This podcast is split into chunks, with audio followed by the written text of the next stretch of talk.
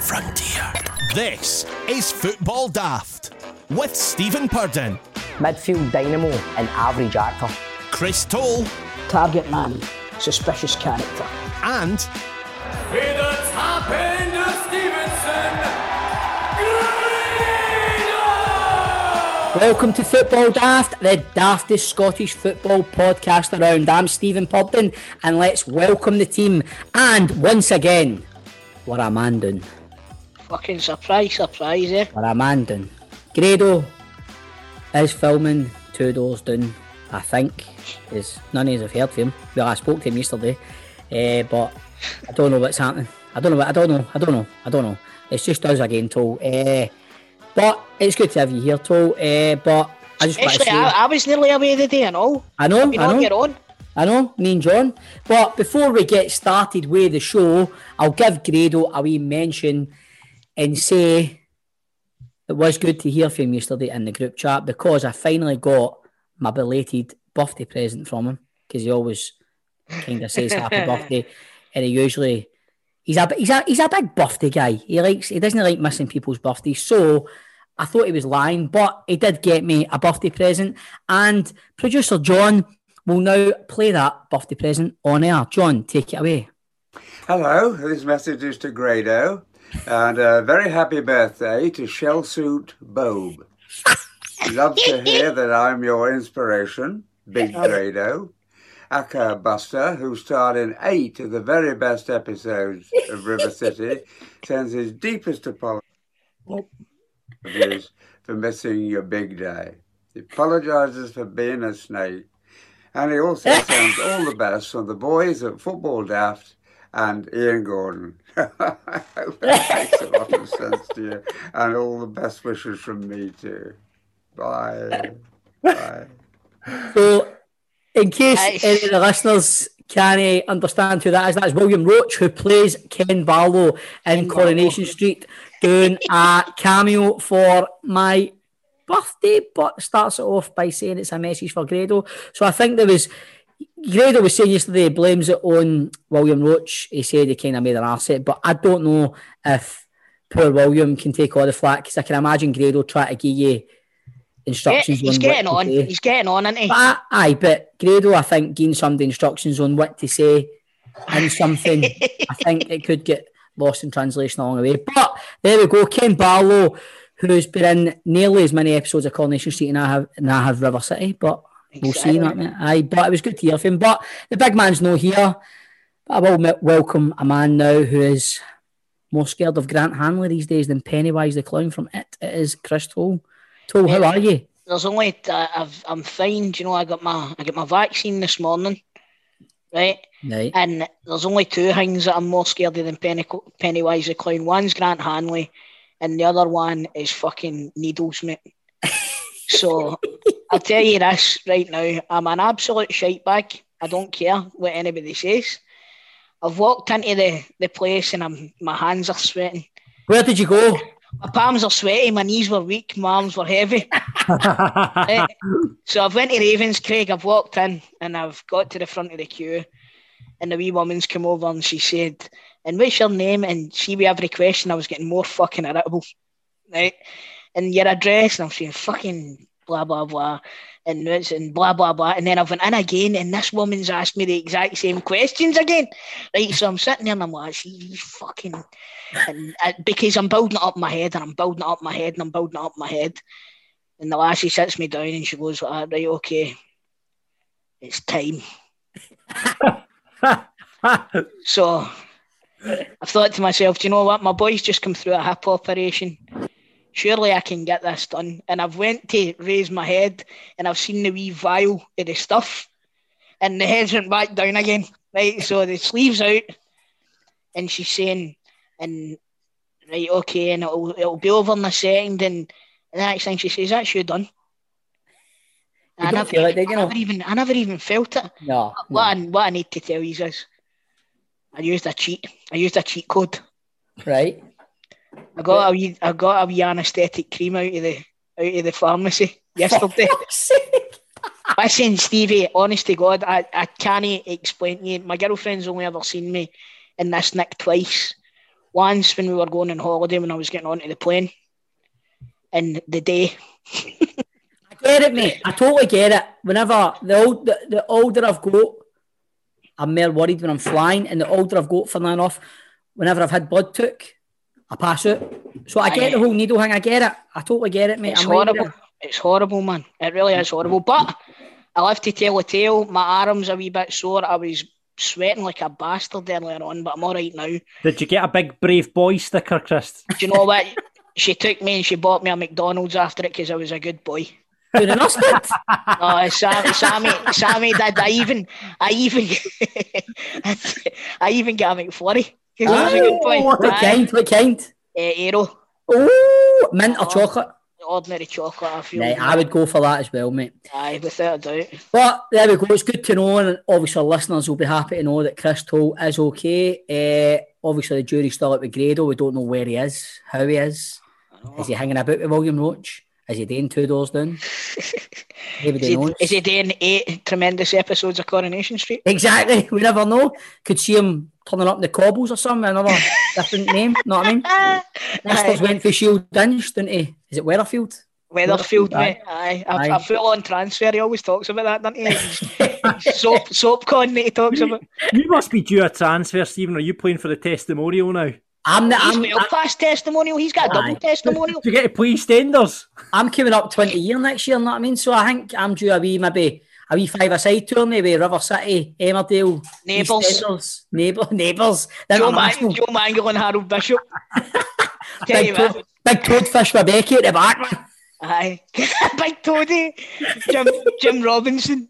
Oh no, he died of a heart attack, didn't he? He died. Aye, but mate, it's soap world, mate. People die and come back all the time. Aye, well, Harold Bishop came back, didn't he? Exactly, I know. Told his missus and all. And exactly. Dirty Den. Aye, his career's over, but innit? Aye. Good to that.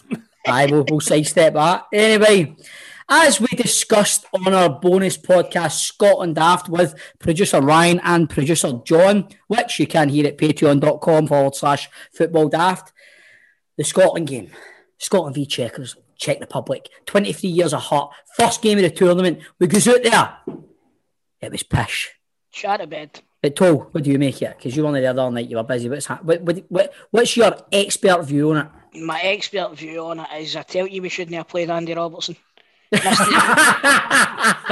the only chance we had. No, in all honesty, I thought Scotland played not terrible, but there was a lot of trepidation. You could feel within the team there was a lot of trepidation. That was a game that we should have had a go at, and I feel now we need to do it the hard way. It's not like Scotland to do it the easy way. So, you know, if we manage to get 4 points out in the next 2 games, we could still go through. It's a big ask, but, you know, it's stranger things have happened. I think we've just absolutely snookered ourselves right behind the black ball. I'm telling you, I think it's the one game you look at out of these 3 games, it can't be said any better for you. It's at Hampden. Mm-hmm. You're in a group with Croatia, England, but your first game's against Czech Republic. You let Croatia and England battle it out and bloody cut each other's throat, and then we go to play Czech Republic, and we absolutely shit the bed. We did. The occasion got to some of the players out there, and Steve Clarke didn't do himself any favours with that team selection. The team selection was shocking. Like you said, Stephen, you've touched on it before.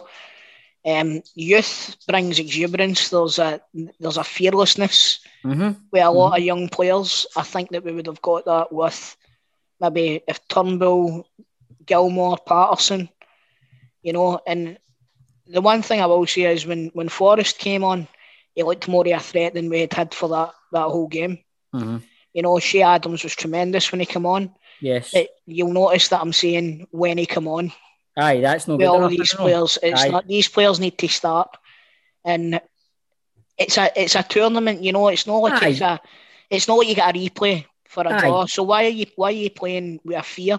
You've got to go out there and have a go. And Steve Clarke, right? He set that team up not to lose. Now I understand the more a night if we go down to Wembley and we set the team up not to lose. I understand playing Croatia, who the last major tournament, they were World Cup finalists, you set your team up not to lose. But when you're playing Czech Republic first, you need to set the team up to win. Absolutely. Completely agree with you. And see, when you look at it as well, we've beat that team before. Exactly.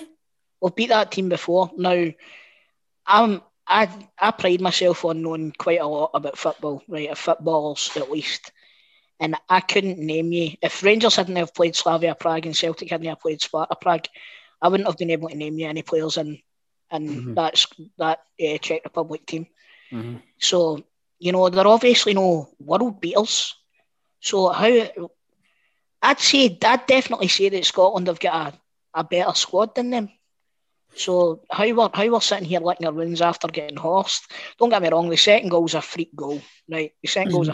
But what a fucking finish it is. It was some finish. What a finish it is. This the header as well. I think it's Grant Hanley gets caught underneath the ball. Mm-hmm.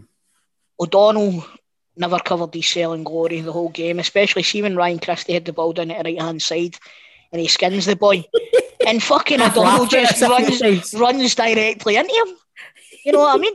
Where how is that happening? You know? No, I don't know. But that is the views of Christopher Toll. But more importantly, let's get to our Euro correspondent. Our Euro correspondent's just walked in the door. The absolute legend that is Kian Toll. Kian, take it away. There he is. It is none other than Kian Toll. Kian, how are you? I'm all right. How are you? I'm all right, pal. I'm all right. But I would have been better if Scotland had played a bit better, had got a better result. What do you think? I thought it was a bit meh. A bit meh. Meh. Aye. John Fleck didn't do as well as I thought. John Fleck never played, you fucking madman. But not John Fleck. Lyndon Dykes. Same thing. John McGinn. No, Lyndon Dykes. That's what I said, I know, in my head. But Lyndon Dykes didn't do his job at all. Neither did O'Donnell. O'Donnell played awful. See, people are blaming it on Jack Hendry, the goal for Marshall, when it was practically at the halfway line. Right? One, why is the goalie that far out? Two, why is Ryan Christie hitting that shot? Right? Oh, my God. I'm saying... Jack Hendry. Aye. Right, so why was Jack Hendry hitting that shot? No one knows, right? But see, if you've got the opportunity to pass it to O'Donnell, I'd hit that shot and all. O'Donnell played absolutely awful. Well, do you know what, Keane? The performance O'Donnell was putting in and the way the game has gone for him, that's a very, very valid point. A very valid point. And I think David Marshall has to take... the biggest chunk of blame for that goal. The biggest chunk of blame, definitely. It really does. Aye, so that's all done, right? We got beat. We got beat 2-0. Who better to play in the next game to bounce back than your fierce rivals, the old enemy, England? What do you think tomorrow night? Do it at Wembley. Scotland need to get a result. What do you think? 2-1 Ché Adams, both the goals. Yeah! Right in there. It's the only... It's either going to go 5-0 England with the full team playing like they're standing on charcoal. But it's going to be good or it's going to be bad, then I think it's going to be good. Well, there you go. You heard last-minute winner, Ché Adams. So it's going to be one each way up to the last minute, then Adams is going to pop up and get the winner in the 93rd minute. Exactly. Oh... John, how good would that be? Love that. Well done, Kian. Love that. Brilliant, Kian. Thank you, pal. Thank you. Kian. Cheers, Kian. Goodbye. Thank you. What a boy. Top. We need to get him sorted out with just a full-time role in this show. Well, Grado's never here anywhere anyway, so it could be Purdon and the two toes. You know what I mean? TPT. Aye, exactly.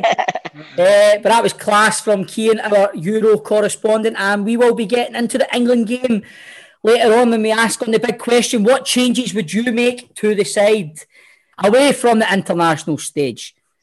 Let's go on to some funny stories. Celtic. Right. It's always a fucking funny story when you start it with that one. They will face Danish Super League runners-up Midtjylland in the Champions League second qualifying round. The first leg will be on the 20th or 21st of July and the return leg the following week. I remember we beat them, was it last year or the year before? Aye. I actually thought it was a team from Mon Neck. I thought it was Midtjylland. Midtjylland up front tonight. Midtjylland have got Toll and Purdon. What do you think, Toll? It's not the nicest fixture for you. Do you know what? It's the best of a bad bunch. I think that was it. That was a tough group that we had to be drawn out of. But even if we do beat them, have you seen the lineup for the next round? See if Celtic make it into the Champions League this season. Yes. Ange Postecoglou should get a fucking statue outside the stadium already. I'm telling you that right now. What is some of the names getting bandied about for the next round? Mate, it's mental, honestly. Even if we get by Midtjylland, then... Midtjylland? I don't know how you pronounce their name. No, I'm not laughing at you pronounced it. I just keep thinking the Midtjylland every time you say it. If we get by them, then in the next round we've got PSV Eindhoven, potentially Galatasaray, Sparta Prague again, who we don't want anything to do with, Genk, and then if we get by that, we've got Shakhtar Donetsk, Monaco. Fucking oh mate, it's a I disaster. Think what you're saying, mate, is probably it's pretty accurate that maybe if Big Ange does get you out of Champions League with that kind of route, there should be a statue outside Celtic Park. Is that definitely, without a doubt. However, in the Conference League, Aberdeen will face Häcken of Sweden and Hibernian will play Mons Calp of Gibraltar or Andorra's Santa Coloma. Both will be at home in the second qualifying round on July the 22nd with a return leg a week after. That Aberdeen draw, do you remember in Football Manager he used to sign Kim Chalstrom? Aye. That's the only reason how I know that team. But that seems like a decent draw for their boys there, for their teams. So fingers crossed, we can maybe we should be looking to get a decent run in the Conference League, shouldn't we? The Scottish teams. Aye, hopefully, definitely. Man. Hopefully, it would be good for the Scottish game. Obviously, if you do get the likes of Aberdeen and Hibs going further in these kind of competitions. But in other news, Toll. Tell me. Celtic centre-half Erik Sviatchenko, the 29-year-old, who went back to captain first club Midtjylland in 2018, could be set for a return to the Scottish Premiership club. Would you have him back, Toll? Mate, he shouldn't have been sold in the first place. I remember when Ronnie Dyler was there and we beat his in the Cup semi-final. He scored that header. While we're recording, the Euros are on, people. It's Thursday evening, and Denmark are winning 1-0, and Denmark nearly went 2-0 up. It's 34 minutes gone. Anyway, what a header that was. What's your name? It was some header, wasn't it? Aye. It rose like a salmon. Would you have him back then? Aye. I would have him back. I always liked Sviatchenko when he was at Celtic Park, and it was quite a surprise that we let him go, if I'm honest with you. I seen him no long ago when we beat Midtjylland. He played. I wish I'd never said that now. The way he played for Midtjylland that night, I hope he's getting back, mate. Is that right? Aye, I do, man. He can't be any worse than Duffy, can he? That's true, actually. That's true. We won't get into that. Duffy's... That's in the past now, mate. I don't want to keep opening old wounds up for you know what I mean? But there we go. Sviatchenko maybe on his way back and Toll would have him back. My club, Rangers at the moment, it's all quiet. Not really much to report there. But there will be more football chat on the open line later. And I'm sure there'll be more Scotland chat as well. And we'll be playing for pies in the player profile playoff. And we welcome a man who currently plays at Thistle but has had spells at Aberdeen, Ross County, Rangers and St Johnstone. It's none other than Richard Foster. Football Daft with G4 Claims. Been involved in a road traffic accident? Call them now on 01698 767 172. Foots at Football Daft. We are very proud to be sponsored by G4 claims because they're just cool people, aren't they, Trips? Yeah. They're cool people. We love them. We love them. So remember, if you've been in a road traffic accident and you're not at fault, G4 claims can make it easy for you. They can provide you with the complete accident management support you require. They'll recover their costs from the at-fault party, sort you out with a like-for-like vehicle replacement, and they will also organise your vehicle to be repaired at one of their approved body shops and returned to you. Should your vehicle be deemed a write-off, they will recover the pre-accident value for your car and write you a big, fat cheque for it. And best of all, it won't cost you a penny as they charge the at-fault insurance direct. G4 claims don't cold call. They don't buy data. And once they have processed your claim, your insurance will remain unscathed. And the best thing is, Nicole and the team over there won't take on your case if they don't think they can help. So if you have been in a road traffic accident or know someone that has, get on to G4 Claims on 01698 767 172. That's 01698 767 172. Or get them at notatfaultclaim.com or find them on social media at G4 Claims Limited. G4 Claims, Not At Fault Claims. Made easy!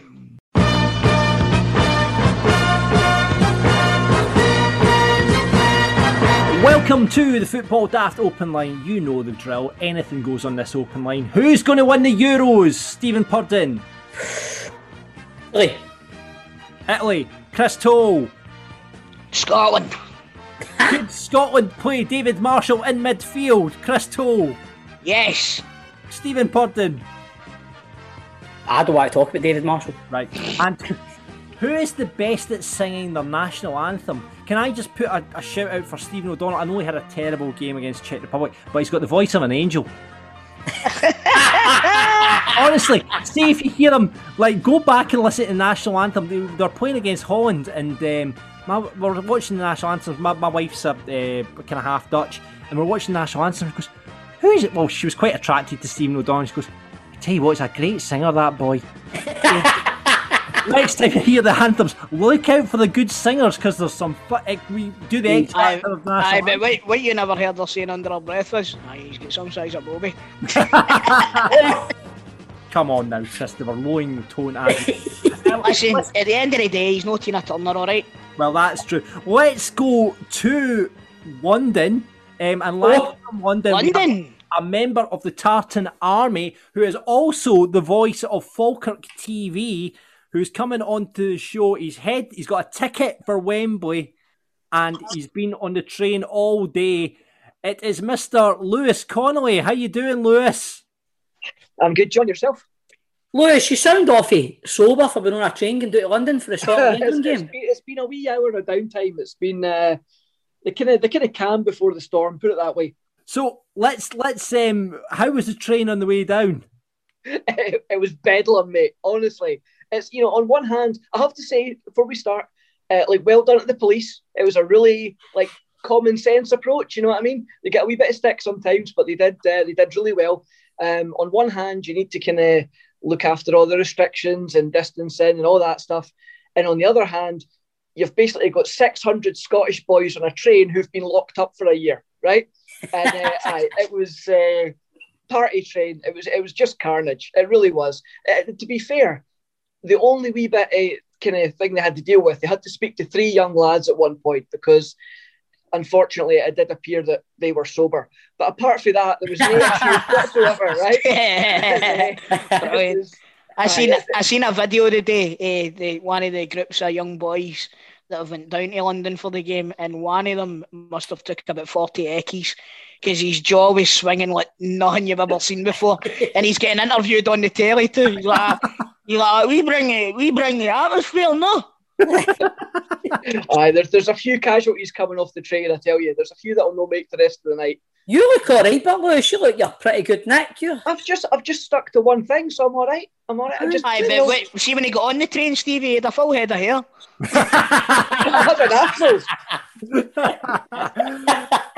Lewis, we're putting this has been going out tomorrow. We're recording on a Thursday just now. Where's everybody heading before the game? Has there been I've heard Hyde Park. I've heard there's a fan zone. Where's the chat for the Tartan Army? Yeah, no, that's pretty much right, John. I think it's very different this time. So the last few times I've been down here, obviously the tradition is you kind of come in, you take over Trafalgar Square, you know, and that's the kind of always the gathering point. This time I think it's a ticketed fan zone for English key workers, so it's a no-go. And everyone's kind of had to, you know, splinter off into wee groups. But you're right, I think there's talk of Hyde Park. I don't know how, you know, the kind of locals down here will feel about that. But fuck them, mate, fuck them. You know, there's a wee map on Google, all the pubs the boys have booked, and it's the whole city centre of London. So this time, I think it's like a proper scattergun approach, but there will be a wee gathering in Hyde Park. Tell me this one, Lewis. Go for it. You go into Hyde Park, go to the fountain in Hyde Park, buy yourself a bottle of fairy liquid. Fairy liquid, aye, yep. Do it, my man. I want to see it on the news. It's tradition. It's tradition. You know what I mean? Okay, it's always a good laugh, eh? And mostly like the guys and girls are well behaved. You know, it's a bit of banter, a bit of a laugh, and usually it's stuff like that. It's just for a bit of fun. What's the plan tonight, Lewis? So again, the plan. We've got a couple of boozers booked later on, so I've got a few mates arriving probably in the next half hour or so. That's why I thought maybe a kind of a wee tactical hour at the hotel just to dump the stuff and just kind of calm down a bit would be a good idea. And then I think we're there to about, I think it's 11 o'clock, because it's slightly earlier closing down here. Yeah. So we'll get 3 or 4 hours in the pubs, and then match day of the morning, the big one. So I guess we should probably talk about the football. Do we need to, John? Do we need to? Unfortunately, it's usually the worst bit of the trip. I know. We're going to be asking the big question later on, Lewis. What changes you would make from the side that started on Monday? What would you go with? I think the big thing for me was probably when we went 2 men up front in the last game against the Czechs. It seemed to make a difference to me. And when we brought on Fraser and Forrest, guys who would actually run at the opposition, we seemed to get even better. So I think there's a strong case that at least 1 or 2 of them might come in. I think you have to say there's also a big case for Billy Gilmour. I think it would be a bold move. It's whether Stevie Clarke wants to throw him into that environment. I think he's done well. But I could see at least one of Forrest or Fraser coming in. And the key thing is he going to start with Adams and go 2 up front, or will he play it a wee bit cagey? That's probably the big question. Got to go for it. We've got to go for it. Well, you've got to win now, because we've lost against the Czechs. It's win or bust, right? So, you know, I guess because the way it's working, if we get a point tomorrow and then beat Croatia back at Hampden, you might go through as one of the best third-place teams. You know, 4 points is probably going to be enough, but you can't go out with the attitude of, you know, oh, let's hopefully get a draw, because inevitably you'll get nothing. Would you start O'Donnell tomorrow night, Lewis? Do you know, I'm hearing a lot of good stories about the lad Patterson. I'll be totally honest, I've not seen too much of him. He's fucking brilliant. I've got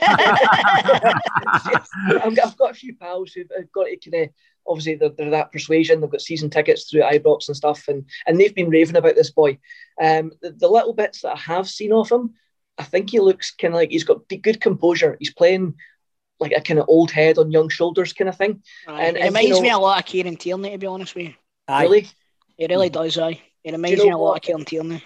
If he's good enough, he's old enough. That's the way I look at it. I think with it being harsh, we've got to a point now where, I think, Toll, you were saying it earlier, there's no room for sentiment. You're saying if you're good enough, you're old enough. I think the problem is, as well, is I don't think O'Donnell's good enough. Yeah. I don't think he is. Which means he's not old enough.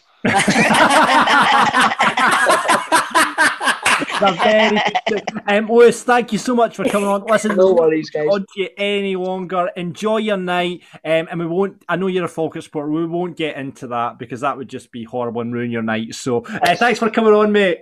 No worries. Lewis. Thanks, Lewis. Have one for the boys that couldn't make it. Have a few for the boys that couldn't make it. Deal. That is a deal, man. All the best, cheers, boys. Cheers, boys. Cheers. Right, thanks, Lewis. Let's move on to our next caller on the open line, and it is Stephen Maguire. Yeah, Stephen, how you doing, mate? All right, man. How's it going? How are you doing? What a goal! As we record this, it's Thursday afternoon. Belgium have just equalised. Eden Hazard's brother. Thornton. Do you know what, boys? You're doing a score update. Everyone, when this goes out, is going to go, it was fucking whatever score it was on fucking Sky Sports News. How are you doing, Stevie boy? I know bad, mate. Yourself? I'm all right, mate. I'm all right. What's happening? I actually rushed in from my work, put on a Scotland hat because I've still got my work's gear on, and try to kind of get in the spirit of the game, even though obviously this will be going out after the game tomorrow, won't it? Is that right? I'll be just before it, all right, so we get to talk about with the team you would play and all that. Aye! Nice. Go on, Stevie, what you say, pal? Well, you know, obviously you know why I contacted you with today with the music and stuff like that. Enlighten everybody else, Stevie. Aye, right, so basically... one of my mates suggested I used to be a kind of a budding musician, and then I realised that there's no money in show business. Right. Unless you're Stephen Purdon, he's laughing for a reason.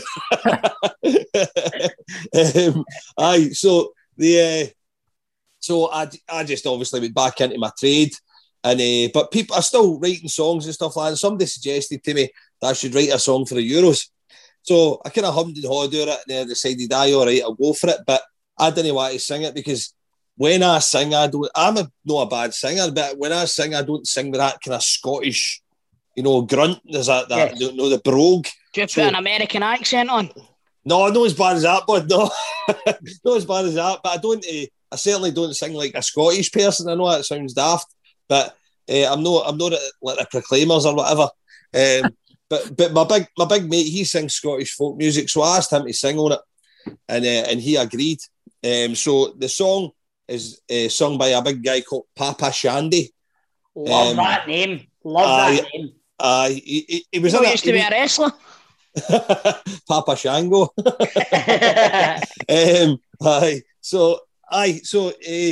boy Papa Shandy. He agreed to sing on it.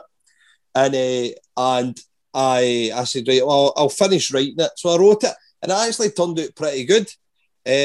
So I've got a load of pals that are involved with a mental health charity up in Drumchapel. Yes. And it's all about kind of suicide prevention and stuff like that. And it's really about men's mental health. It's about getting guys talking to each other. It's not really...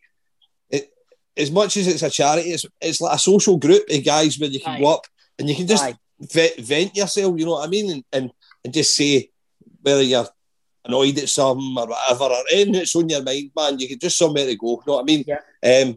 But a lot of people weren't talking, and these boys set this up. So I said to them, well, if I release this and it makes any money, then you just can have half the dough, and I'll give the other half of the money to the boys that are playing on it. So we released it, but we've struggled to get kind of mainstream coverage. We managed to get it. It was one play on Clyde One. We got one play on that, and we managed to get to number one top sellers on Amazon. Which was pretty. I know mate, I thought that was a good achievement as well, man. But and that was just through word of mouth, and because we think it's a good song. You know what I mean? What's the name of the song, Stephen? Right, it's called Scotland the Strong, and it's by Papa Shandy. It's on Amazon. On Spotify? Aye, it's on Spotify, man, for streaming. But see if punters want to kind of spend their 69p or whatever it is, that money goes to the mental health charities. You know what I mean? But listen, me, for my own ego, right, it would be great to hear Scotland fans singing it. It's a kind of chant. Do you know what I mean? So it'd be great to for that. That was the kind of aim when I wrote it. I wrote it as a song that most of the stuff that we hear, Scotland songs are jokey. They're all, kind of tongue in cheek. Aye, you're right, by the way. That was my point about the La Fontaine song last week. Oh, aye. It's all very stereotypical, taking the piss out ourselves and kind of tongue in cheek joke stuff that people always associate with Scots who aren't the Scots. Do you know what I mean? Aye. So, the thing is, if you're saying yours is kind of away for that, mate, that would be a welcome fucking change, you know what I mean? Well, I'm going to be honest with you, man, you've nailed it there, right? You've totally nailed it, because, see, to be honest, I'm sick of Scotland looking like the fucking court jesters of international football. We've got a good side to now. Aye, our manager's doing a good job of making us look like that, for fuck's sake. I take it you never called the team last week, no? Aye, no, certainly not. Everybody seems to blame it on O'Donnell. O'Donnell seemed to be the fall guy for it all, but I can't just totally blame that guy, do you know what I mean? I can't blame him for everything. He's not the only one to blame, mate. It's the guy to blame for O'Donnell getting the abuse is Steve Clarke, because I don't think O'Donnell should have really been in the team at that time. I mean, so getting onto the football side of things, the style of football I'd have played, I would have, obviously with a fit Tierney, I'd play three, it's like a 5-3-2, but your two fullbacks are wingers and all, do you know what I mean? Aye. So you've got the strength there with if you play three centre halves, right? And then so you play Tierney to the left hand side of that. He covers Robertson going up that wing. Oh, aye. And then you play the boy Patterson on the right hand side, because he offers something going forward. Aye. But I don't know. I'd throw a major curveball in. I quite like Nisbet. I'd have played Nisbet up front. Nisbet is a good player, man. Nisbet and Adams together. Well, here's the thing, mate. Right, so you've got two options with Adams, right? Is but because Dykes isn't a striker as such, right? See, to me, he falls in the hole and knocks the ball in, right? He wins everything in the air, Dykes. That's what he's good at. I don't see the thing is, but we're playing England, and I think Harry Maguire is Maguire fit? No, I don't think so. Is he not? I'll be Mings. I will. Do you know what? If Mings is playing, then I maybe play Ché Adams, because I think he's quite easily bossed. Aye. But if Maguire was playing, I would have had Adams and Nisbet up front, because the two young, like smaller, nippy strikers, they could pull them all over the place, and that then opens up the defence for the midfield runners. You know, Nisbet's a better football player than Dykes, do you know what I mean? I'm a better football player than Dykes, for fuck's sake. I think Dykes is just kind of, I don't know, man. He's a big bar ram, isn't he? Aye, it just sometimes encourages us to play a certain way if you know you've got him up there. Aye, he offers you a different option, didn't he? Aye, but we never used it. I know, that was the annoying thing, because see, really, with Christie on right, which really was a surprise for everybody, Christie getting a game right, but he just went loyal with the boys that took him here. But see with Christie on, I think what you're looking for with Christie on alongside Dykes is for him to step into there and Christie to go by him. That's what you're looking for, but that never happened in that whole game, and it was frustrating. But obviously now you've got the option. Seeing Nisbet in the warm-up game, where he kind of pulls round the back and he gets in behind the striker. Aye. And then you've got Robertson crossing the ball. If that's just a perfect goal to me. And it was honestly, a lovely goal. It was a lovely goal, man. But I can't see guys like Mings you were talking about. That guy will win a ball all day long in the air, but I don't think if you play it in behind him, I think he'll struggle. Yeah. So that's why I'd play Nisbet. And mate, if we're doing that before the fucking game, we want the Scotland fans that are doing there fucking chanting your song out. Well, that's the dream, man. That's the dream. Stevie, thanks very much for coming on the show. Just tell everyone again what the name of the song is and where they can get it. Right, it's called Scotland is Strong. It's by Papa Shandy. You can get it on Amazon, iTunes, Spotify, Deezer, Tidal, all the other things. All right, man, but no one played one. Best of all, Stevie, thanks for coming. Cheers, lads. Cheers. Cheerio. Bye. So thanks for Stevie for coming on. Remember, go out and buy the single if you can. Let's go to our final caller on the open line, and it is Craig, who wants to come on and talk about something he's doing for charity. All right, guys, how are you? Not bad, mate, not bad. 2-1, Belgium. All right. So thanks for coming on, Craig. Right, take care, mate. Honestly, Sky Sports Centre here go. Do you want to, let's go over to Chris. We've got a goal coming in for Chris. Chris, what happened? Talk us through it. I don't know. Right, Craig, thanks very much for coming on. Sorry it took so long, mate. I'll be absolutely perfectly honest. I forgot about you. I'm not going to lie. But if you want to give us a wee rundown of the, is it 1,000 goal challenge? No, it was 100 miles, mate. So 100 miles. To raise money for motor neuron disease, I walked 100 miles in May to try and raise money for charity. Motor neuron disease is, at the moment,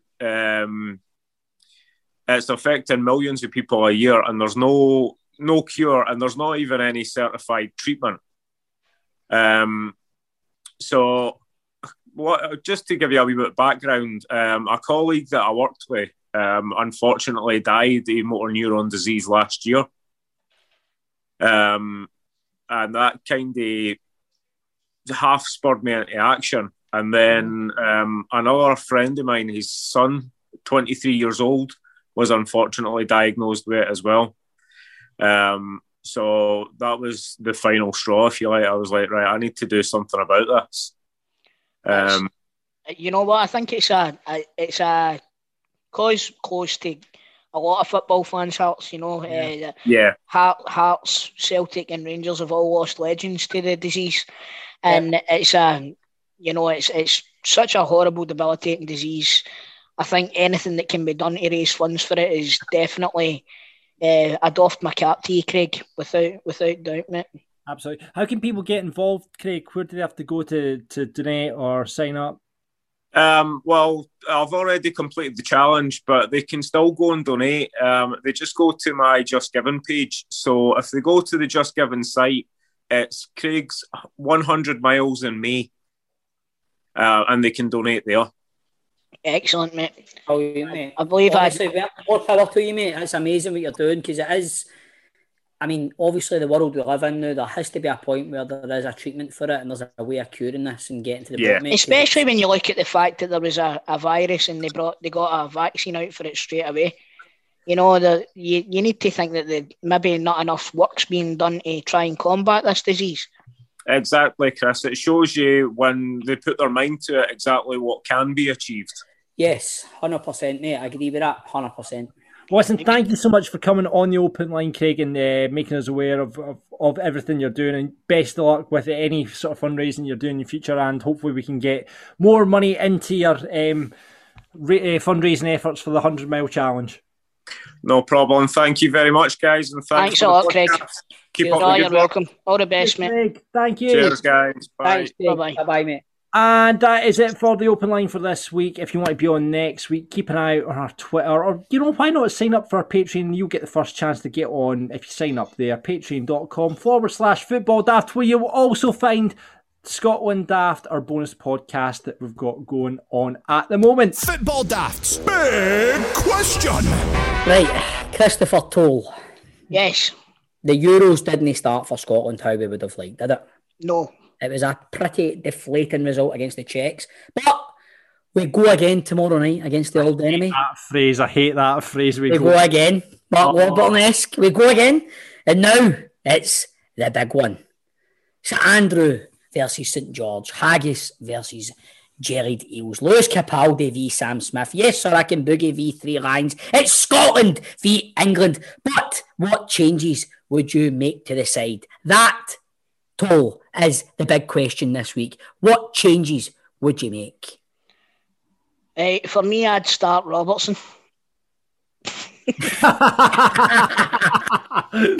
Right, no. Would you change the manager before the game? I don't know if the Celtic board are bringing the next one in. No, maybe if a new manager in for the World Cup starting. No, but, for me, it's got to be Patterson in for O'Donnell. If you're going to play McTominay at centre half, halfway through the game, you might as well start him there and bring in Billy Gilmour in midfield. I would swap Armstrong for Turnbull. Wow. The reason being, although he had that shot that almost went in, I thought he was a passenger for a lot of the game, Armstrong. I really did.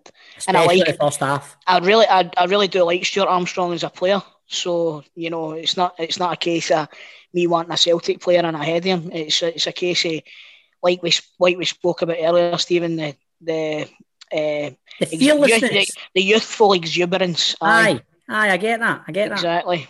You know, so for me, it's got to be bring a wee bit of freshness to it. I would also have Ché Adams up front and drop Ryan Christie. So that would be what I would do. I know. Before the tournament started, I was rabbiting a lot of shite, but I think that would be.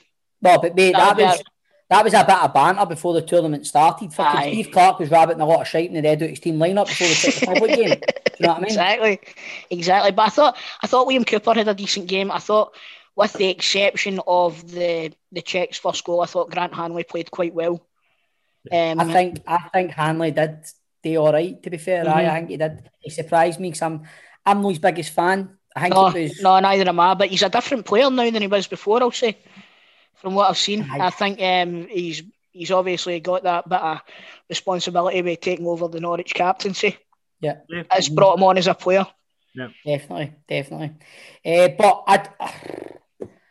I've got a feeling, reading comments that have came out for the Scotland camp for your Steve Clarke, the manager, what he said about O'Donnell, praising him almost. He's going to start him, isn't he?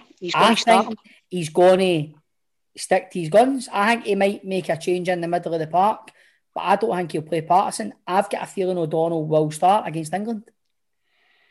I'll tell you this now, you see, if O'Donnell starts against England, he's on a hiding to nothing. Aye, definitely. Because he'll get torn to ribbons, especially if they play Raheem Sterling on the left-hand side. 100%. He will be chasing shadows. And his average kind of got-the-job-done performance England put in against Croatia, I thought, along with the boy in the middle, Phillips, for Leeds, I thought Sterling had probably his best game he's had in a long time. Calendar year. Aye, you know what I mean? In a long time. For club and country, because obviously I don't know if he's had a fallout with Pep or something, but he's not been doing it or getting a game for City, but he looked like he was enjoying himself out there, and if you've got O'Donnell there, I think Sterling will absolutely tear him to Exactly. I had a few bob on Sterling for the first goal in the Champions League final, and he never got it, and then I never bet him for the first goal in that England game. And he got it. Whether you know, There we go. But let's get to some of the listeners. Richie has said Patterson in, although I thought O'Donnell did okay. But what game is this guy watching? But Patterson will give a lot more quality on the ball. Adams in for Christie, and even if Tierney's injured, play him. I can't take that. Mick comes in saying, drop Marshall, he was as far up the park for the second goal as he was almost in fucking Asda. I preferred the one we're saying I've not seen a MD out their box that much since the Archies was opened. He says drop Christie for Adams. I think that's a no-brainer, isn't it? And drop O'Donnell for Patterson. I can see a lot of people saying the same stuff here as us, Stevie. Yeah, definitely. John has said, is the manager an option? Guy's a nightmare. Out of form Christie over Tumble, a rotten O'Donnell over Patterson, and we are down 2-0. He thinks, I know what will lift the crowd. A young Champions League winner? Nah, Callum McGregor, get your boots on, son. Useless. Fair point. I'll agree with him there because Callum McGregor hasn't kicked a ball all season. No. So, like I said, I think there's players on form. Exactly.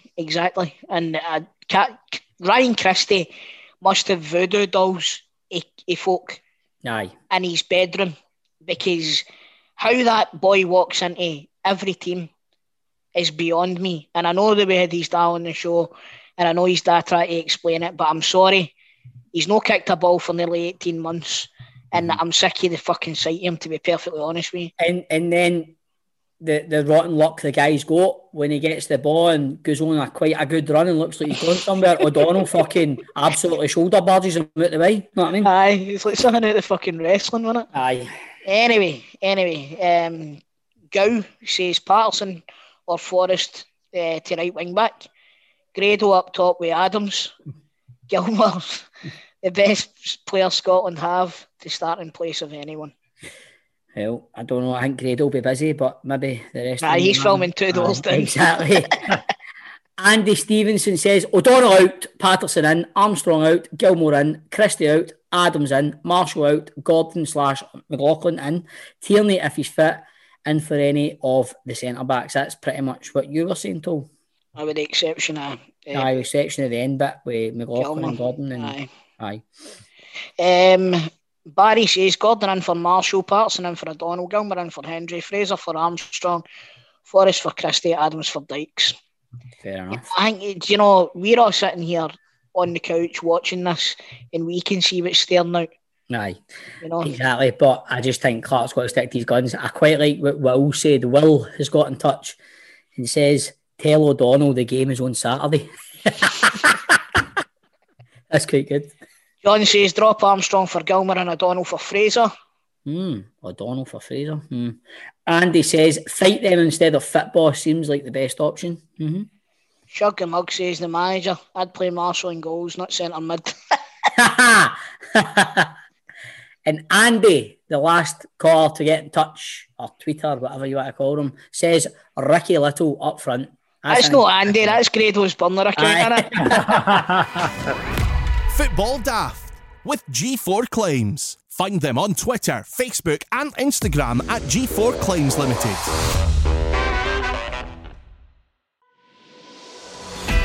It's the Player Profile Playoff with PieSports.com, bringing you the taste of pies to your door throughout the Euros. There's nothing better than kicking back at night, watching one of the games, sticking a wee pie in the oven halfway through the first half and it being ready for you at halftime. Absolutely love it. And Pie Sports can sort you out.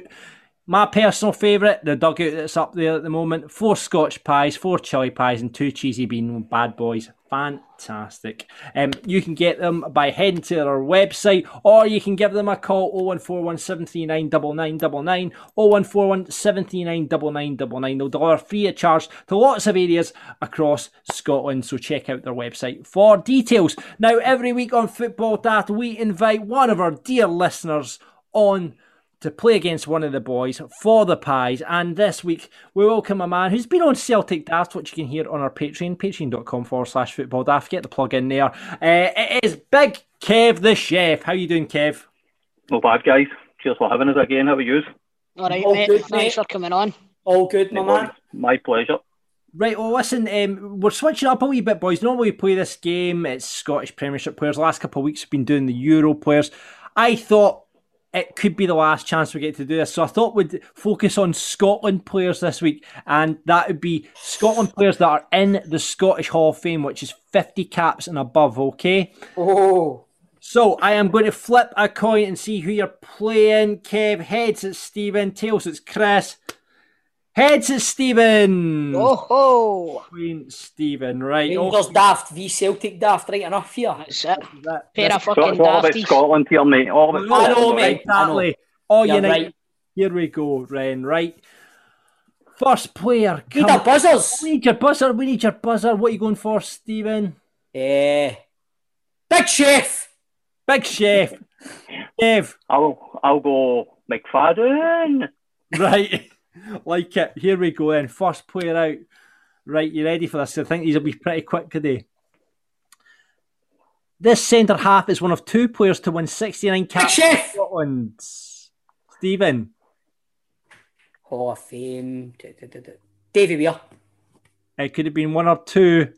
You got the right. Davy Weir. Is the other one Roy Aitken? Quick. I think you might be right because I didn't double check that, but I think you might be right. Wow. Right, here we go. Fucking hell. Stand by on this one. I can't believe it. Stand by, right.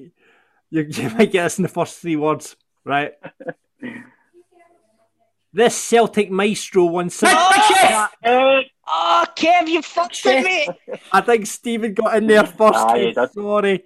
Who is it? We'll make stay. You're right. You might have changed the fucking word. You hear that, John? You might have changed the fucking words. You'd have been as well saying Paul McStay at the start of that. I'd just been better starting with my arse bent there, wouldn't I? Oh, so sorry. Don't worry about it, mate. That's the name of the game, isn't it? Oh, by the way, that was impressive, Purdon. Imagine winning it on a Celtic player, you are.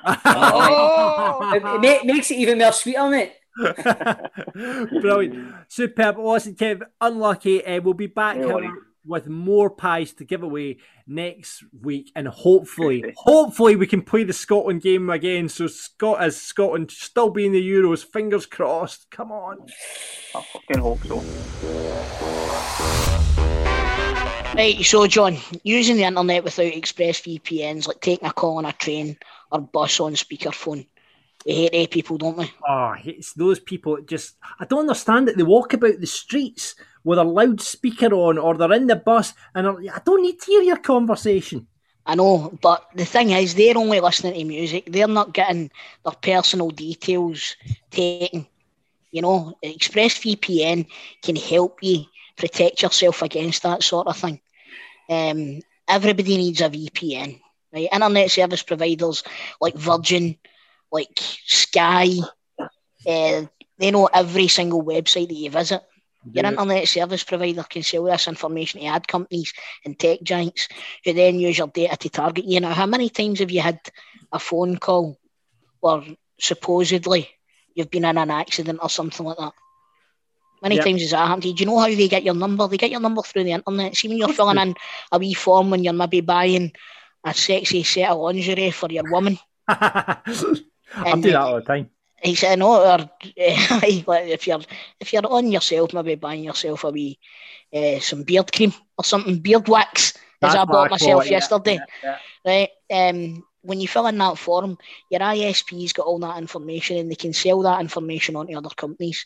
Now, that's no use. You don't want that to happen. So why use ExpressVPN? It creates a secure, encrypted tunnel between your device and the internet, so that people can't peep on what you're doing online. It's easy as fuck to use. All you need to do is fire up the app, click one button, and it's rated number one by CNET, Wired and The Verge. It works on phones, laptops, even routers, so everybody who shares your Wi-Fi would be protected if you put it through your router, or your router, depending on what you call it. I'm a router man. You're a router man. What about you, Stevie? Router or router? Router. Cool, okay. So... You're off the Coat Bridge, but mate, you've all we've got different standards through this neck of the woods. So I personally use it, right, for the reasons that I've mentioned before, but also I use it because, see, when I'm on the old Netflix, see, if I've watched everything on Netflix, I can then switch the country that I'm going through on ExpressVPN, and it opens up a whole new world to you through your Netflix. It's personally important to myself because I don't want folk knowing my phone number. I'm a very important person, you see. You know, I don't know if you've known this, but I'm a VIP. I can't walk down the street without folk going, "Chris, give me your phone number." This stops them from sneaking it off the internet, okay? Mm-hmm. So, secure your online activity by visiting expressvpn.com/daft today. That's expressvpn.com/daft, and you can get an extra 3 months free. Expressvpn.com/daft. Not at fault. VPNs made easy. Football Daft with G4 Claims. Been involved in a road traffic accident? Get them now at notatfaultclaims.com. Right, let's welcome a man who's just won League One with Partick Thistle and has picked up silverware with Ross County and Rangers, and starred for Aberdeen with over 250 appearances. It is none other than Richard Foster. How you doing, mate? I'm good, thanks. How are you guys? Not bad. Thanks for joining us on a sunny day, sitting in front of your computer on a sunny day. I bet you're glad you agreed to this. To be fair, I've just done my third day back pre-season, so my legs can't move anyway. So. How's that going, mate? It's been good. It's been tough. It's better than last year, because obviously last year I had 9 months off and then had to go back into it, so that was tough. But this year we had 6 weeks off, which is more standard. So tiring, but achievable this year. But still, it's pre-season, so it's minging. My legs you must be buzzing though, getting back into the Championship, and folk had wrote you off halfway through the season. You know what I mean? So to come back and win the league was what an achievement, eh? I think it was. I think, you know, people had rightly written us off halfway through the season because, well, the first half of the season we never won enough games, we never scored enough goals. And then that wee break probably helped us, came back. And to be fair, the boys were excellent. Tiffany, Zach Rodden, Brian Graham led the line really well. And, you know, we basically just outscored most teams. Managed to keep a good few clean sheets as well. So it was good. It was good to end it on such a kind of positive run. And hopefully we take that into the champ this year. It must have helped as well that Falkirk absolutely shat the bed. It's one of the... You know, it's one of the biggest conclusions I've ever seen. Producer John at the top there is a big Falkirk man. Oh, so. He's a Falkirk supporter, so you know. I knew that was coming up. I knew that was going to come up. But I know. They would absolutely shat the bed, Richard. So you were well worth it in the end. Absolutely well worth it in the end. I think, you know, we obviously knew we were on a good run, but we thought at one point we were like, right, let's get ourselves ready for the playoffs. We're going to need to go up through the playoffs because we're not going to. I think we're not to rub it in, but we're 8 points behind Falkirk at one point. We finished 8 points ahead of them. Was there not a night you played Falkirk and absolutely spanked them 5-1 or something? Producer John, we were doing an interview, we were doing a podcast that day, and the game was coming on that night, and producer John actually said, "I can't even watch this tonight. I'm not even watching it." And he was right, because you absolutely rattled them, didn't you? So, that was my Thursday night. That's the night we won the league. I went through the whole night. I was sitting there just texting John. There's another one in. There's another one in. There's another one in. Anyway, sorry, John. Sorry about that, John. It's all right. Richard, so let's kick off with, the Euros. How are you enjoying the Euros?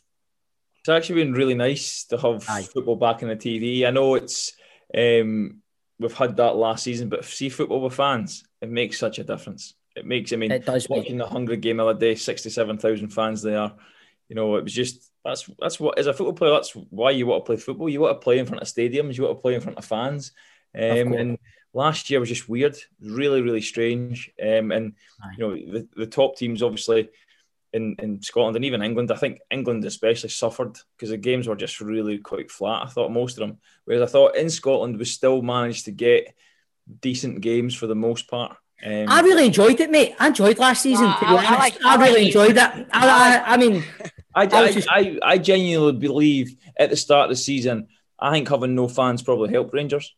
I agree with you, Richard. The top team in Scotland definitely suffered.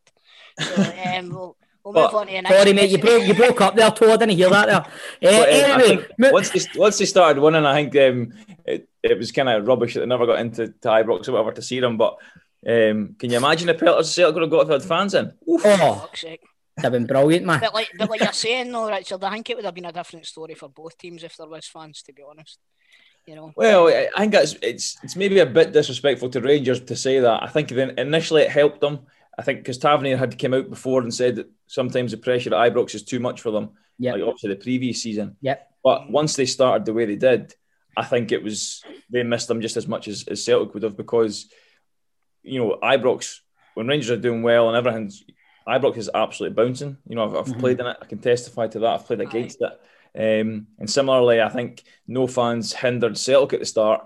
But then the longer it went on, they were probably lucky that there was no fans in there because it wouldn't have been a very hospitable atmosphere. I know what you're saying there, but if that would have maybe forced the board's hand a wee bit quicker if the fans had been in the stadium. What do you mean you'd have got a manager in like 90 days after you sacked man and Stevie on floor? Maybe I got a manager in about the. I don't know, the 2nd of June or something like that. Cool story, mate. Anyway, Richard, right? I've got no sympathy for Celtic whatsoever because you lot went to fucking Dubai. Our league get cancelled for another couple of months. Well, listen, see if your league didn't get cancelled, you wouldn't have fucking won it, so shut up. All right, valid points on both sides there, valid points. But guys, just break it up. Let's keep it nice, know what I mean? Sorry, Richard, sorry. Hands across America. Anyway, Richard, on to other matters now. Scotland v Czech Republic. 20-odd years, we've not been at a tournament. We get there, we play Czech Republic in the first game. What do you make it? I don't think they played well. I don't know. I think when I've watched the games leading up to it, apart from the Holland game, we can be quite passive for long spells in the game. And then I think when you play a team like the Czech Republic, with all respect, yes, they're ranking, I think they're slightly higher than us, but it's not a team you look at and go, oh my God, they're brilliant. And any time we did actually put them under pressure, you know, we did create Andy Robertson has a great chance, Dykes has a great chance, and we created other half chances. And everybody goes, oh, but what if? Well, what if the Czechs scored all their chances? Did it beat us 7-4? So this is exactly what I said the other night, mate. I said this the other night, exactly what you're saying. And I just think that's like Scotland in the past. I know that you can't go gung ho, especially against teams like England and Croatia that we're going to face. But that one against the Czechs, where you pretty much need to win that, just go after them a wee bit and see how they respond. Whereas I think the first half was just both teams kind of feeling each other out, and then the second half they just kind of went, well, actually, we can score here, and they did. And sometimes I think that we set up and we're a bit too passive. Mate, I totally agree. I mean, you look at Wales, they had a go the other night, Wales, right? Even England, who didn't play that well in the first game, he's still getting chances to young boys like Phillips, the young midfielder for Leeds and stuff. I believe a lot of our strongest players were on the bench in the first game, and I just don't know if Steve Clarke had the guts to go with a lot of the pressure that's coming for the fans, players that he wanted to play. But when you're looking at it, Richard, what changes would you have made to that team? I really like Patterson. I really like Nathan Patterson. The games I've seen him in an Old Firm game, which I know is a difficult environment. Yes, granted there's no fans, but you're playing against a good team, and I thought he was one of the best players in the park. And he doesn't seem like a guy. I don't know him, but he doesn't seem like someone who would be phased by playing in the Euros. So I would have played him, and I know it would have been slightly unfair to O'Donnell because he's kind of played there for the most part. But my big thing is Patterson. He hasn't played a lot of games. He doesn't have a lot of experience, but when the games he's played in a Rangers team who are top of the league, challenging for titles, playing in Europe. And instead, we played a guy who has had an okay season at a really struggling Motherwell team. So I'm a big advocate of play the guys who are playing well now. Play the players who agree with you. Are in better form. And, you know, and his experience, well, how do you get experience? Well, you get a chance to play. And if you're good enough, you're old enough. I mean, I can't remember who it was that said that, but there's no true statement in football. I mean, you're talking about a boy who, during the season there, he came in to replace arguably the best player in the league last season before he got his injury, Tav. So Nathan Patterson came in, especially the pressure he was under after the whole infamous COVID thing, and he comes in and scores a goal in Europe. Do you know what I mean? Not just that, Stephen. He's come in and you've no missed Tav there. That's what I mean. That's what I'm saying. That's what I mean. So you've not missed him at all. For to find a replacement for somebody that, like you said, is probably the most influential player in any team in the league, and then bring in this young boy with very little experience, and for him to completely replace him without missing a step, it's incredible. So I don't know, and I agree with you as well, Richard. See the whole. I don't think there's any room for sentiment when it comes to these tournaments, right? For me, Patterson should have been playing, regardless of how O'Donnell played in the qualifiers. International football, it should be judged on form. End of story. Right. And that's where Scotland have fell down, and to a certain extent, that's where England have fell down in the past. You know what I mean? But Scotland, this is our time where we should be really having a go at it, I think. I agree, and I think the Billy Gilmour one's slightly different for me because I've not seen much of him play. I mean, the games he has played, I think he played against Liverpool and he was excellent, and he's been kind of in and out, and obviously not a regular starter for Chelsea, but you're still, you know, if you can go on the pitch and play against Liverpool and be one of the best players on the pitch against the midfielders that they had, you can play against the Czechs in Euro 2020, isn't it? Of course. I'm... These youngsters as well, Patterson, Gilmour, even Turnbull to an extent, these players, they're quite fearless as well because they're young. I think they just give the team a lift. But these players, the substitutions Clarke made, they didn't even come onto the pitch. Do you know what I mean? It blows my mind. The substitutions I found were strange. He made two at once, and I can't remember who came on. But for all the world, I think Ryan Fraser came on, and maybe I think he was after. Who did he put on? Adams. No, he put on. Anyway, Alan McGregor. You know, I looked at it and thought, that's perfect. You've taken off Jack Hendry, so go to a back four with O'Donnell and Robertson fullbacks. You've got your three in midfield and play three up top. Ché Adams, Dykes, and I think it would have been Fraser at that point. Mm-hmm. But then he kept the same formation and just put McTominay back into defence. And I thought, well, that's not worked up to this point. Mm-hmm. Yes, we've kind of created half chances, but we're now 2-0 down and something drastic needs to happen. So, you know, put on your attacking players, change your formation to, and I mean, let's be honest, 4-3-3 is a more attacking formation than 3-5-2, because for 3-5-2 to be attacking, you need to control the midfield, which we never done. We never done. Aye, but anyway, how many are we taking off England tomorrow night? 15. I'll take one and none against. I know. The thing is, it's almost a perfect game for Scotland now, because we are at our best when it's shit or bust, aren't we? You know what I mean? It's like, backs up against the wall, right, we've got to go for it. And again, you know, he's not going to go in there and play some expansive formation, because, you know, if you don't give England any respect, then you'll get spanked 5-0. But aye. I just think that they'll have that extra, you know, because it seemed like they had a lack of appetite almost for the first game. Maybe the occasion was a bit much for them, kind of nerves got, but I don't think they'll have that now. And I think if you have 10, 11 players on the pitch that are kind of just so desperate to win and do well and score goals, and I think we could give England, we're not going to dominate England with possession, but you know, I think we can give them a scare if we go about it the right way. Fingers crossed. It's one I'm looking forward to. Have a few beers, but I don't know. Fingers crossed. We'll see. But anyway, Richard, enough of that. On to yourself, mate. Right, on to your career, mate. That's enough of the Euros, man. You're an Elgin boy, aren't you? I certainly am, yes. So who did you support growing up?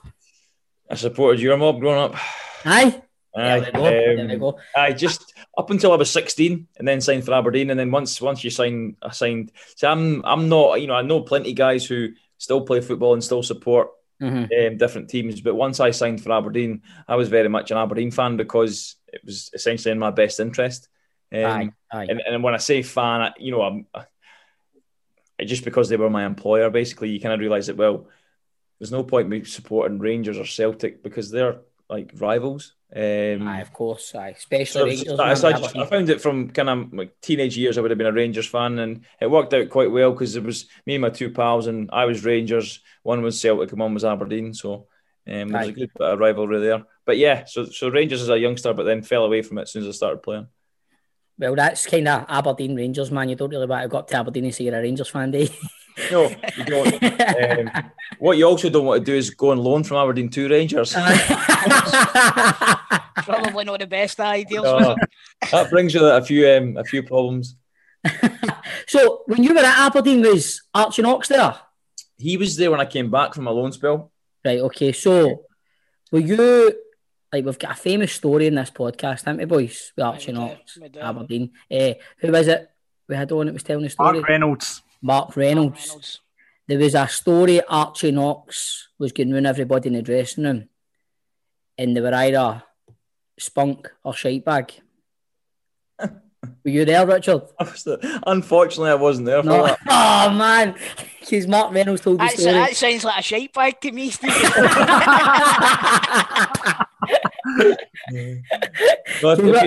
Check your records. I never played with Mark Reynolds, so there we go. I didn't think that. Actually, we were at Tynecastle one of the games, and we're getting beat at half time. I think we're getting beat 1 or 2-0, and the away dressing room at Tynecastle used to be tiny, so it was really, really small, and there's like a physio bed in the middle, and we came in at half time, and he's like, "Oh, where the fuck were you at the second goal?"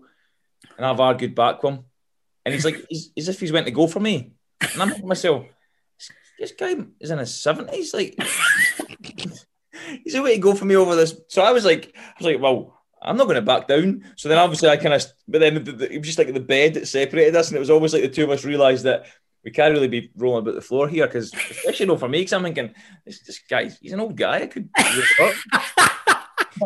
If I get battered off him, I'll never hear the end yet. Also in my mind, aye.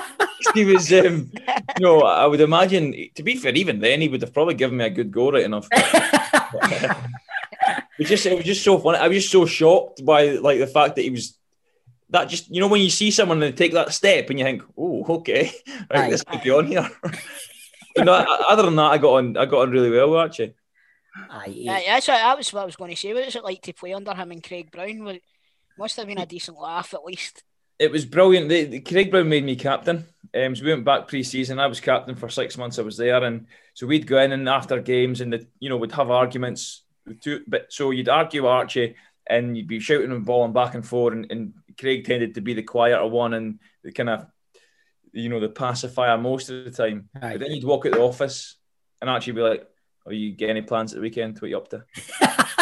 I just loved the fact that it was like, we'll argue about football, but then as soon as we're finished, it's done. I don't hold grudges. He doesn't dislike me because I'll question him. I don't dislike him because he shouted at me, and it's just, and that for me is just brilliant. Just the way to manage players that, we're both passionate about what we're doing, but it's, on the training pitch, on the pitch, things are said and done, but you don't mean, it's not, and then you come off and you can just chat normal. And I met him on a night out one time. He was in the West End. He was at Ashton Lane, and we walked into a pub and he was there, and I was chatting away to him, and he was brand new. So he's like, one of those kind of old school coaches, managers that they'll shout and scream at you, but they don't hold grudges. And that's me, that's the way you need to be. That's the best way. I mean, it's like, at the end of the day, you're still human beings. Do you know what I mean? So you don't want to hold grudges about if you've maybe had an opinion about tactics or something, you have a thought. There's no point holding grudges about that. Do you know what I mean?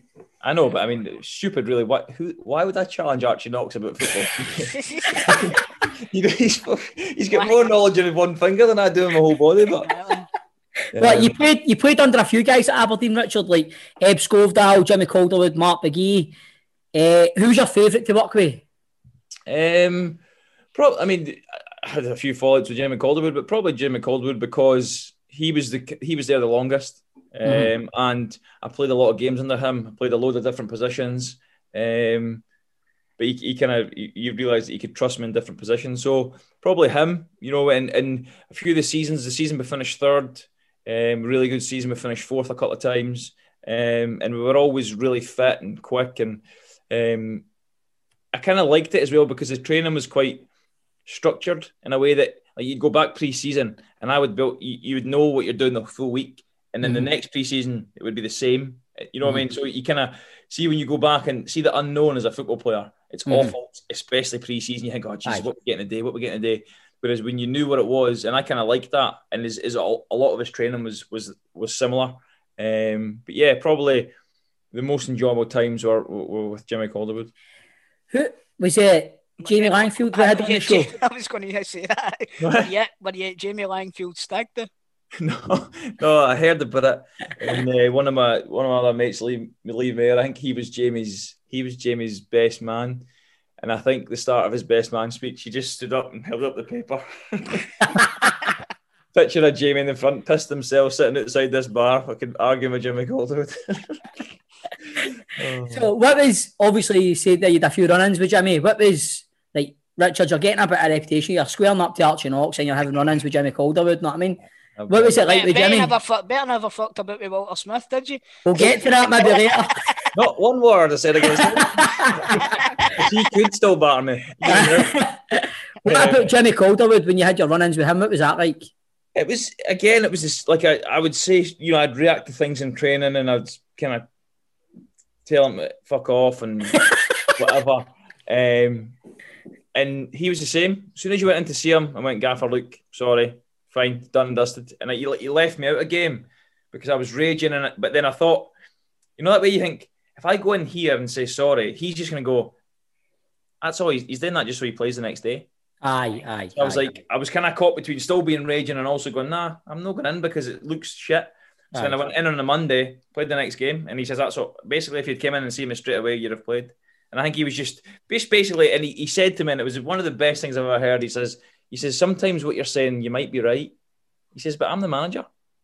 So if he's saying something against me, then that's on him, basically, and he's a manager. I was like, you know what? That's actually a really good way to think about it, that it doesn't matter what I say and how much I piss and moan, you're a gaffer, so you can get on with it. Obviously, Aberdeen against Bayern in the Allianz Arena. What was that like, Richard? It was incredible. I mean, the stadium was unbelievable. The pitch was a, like, the pitch was a bowling green, which did not help us at all, because they were awesome. I think they hit the. I'm pretty sure either we took centre and gave them the ball straight back, and they kept it for about 2.5 minutes. And I think Podolski hit the crossbar, and we were all just looking about as if going, "Oh shit!" It's going to be a really, really long night. And I think it was 5-1 to them in the end. But I think it was. I think once they'd scored their 5, they were happy enough just to chill out, which kind of spared our blushes a little bit. But I mean, Van Bommel was incredible. Podolski, as I mentioned, Luca Toni, Lucio at the back. I mean, they had some team. Lucio was a player, wasn't he? So it was a great experience as a player. It's great to play in these games, but it's also an eye opener that you go, "Wow, these guys are so much better than me." But it's still great. I mean, I think they had Willie Sagnol at right back. Who was it? Tells the story about Willie Sagnol. Jamie Langfield. Jamie Langfield. Was it not that Jimmy Calderwood said that their weak link was Willie Sagnol? And that's right. I just won the World Cup. You're all like, I can be got. Aye, he's want to target him. To be fair, it was probably like when you look at their team, you think, "Oh fuck, who do you target?" Like there was just nobody. Exactly. There was just no weak link. That was quite funny him saying that, and all of us are going, brilliant, aye. No worries. No bother. So would you say that was a highlight of your career? I don't know. I think, last season, last season is up there. The way it panned out. I think winning the League Cup with Ross County was also, because when you play at the smaller clubs, you don't expect to be getting to finals of tournaments. So I think probably winning the League Cup, closely followed by League One. But then, it's difficult to put them in order because playing for Aberdeen in Europe. I scored against FC Copenhagen in one of the games. That's right. These are kind of memories that are very difficult to kind of separate from each other because they're all great memories. Similarly, going to Rangers and make my Champions League debut, it's incredible. That's what I was going to get at, mate. Like, obviously, we're talking about Aberdeen and stuff, but what was the reaction like going to Rangers? Like, Fial, what was that like? Obviously, the kind of reaction, Aberdeen fans hated me. And, got several kind of very interesting, well thought out tweets that, one guy hoped that I got hit by a bus and then shagged by someone with AIDS. And I was just left, I was left thinking, I hope I get hit by the bus first. Fuck me.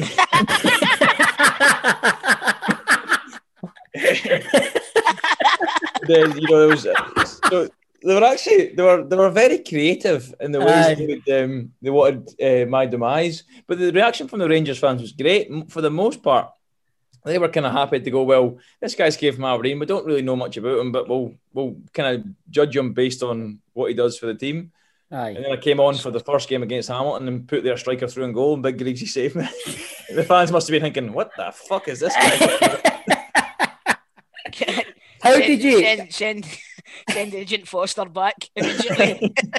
How did you find it going to Rangers, mate? So obviously, I mean, no disrespect to Aberdeen, but Rangers, obviously, with the facilities Rangers got and the resources they've got, how did you find it when you got there? It was it was incredible. Obviously, Murray Park. Well, was it Hummel Arena? It's called now or something. Auchenhowie. Auchenhowie is it? Okay. Right. So it's impressive enough. But then you remember that, like I said, going through my teens, I was looking up at Alan McCoist, Ian Durant, and then all of a sudden I'm walking in and these are the guys that I'm now kind of speaking to and they're taking my training and chatting with, and Walter Smith as well. And so it was quite surreal for the most part. But then you settle in and you realise that they're just the same. But the one thing I probably never realised as much is how hard the Rangers players worked, on the pitch, in the gym.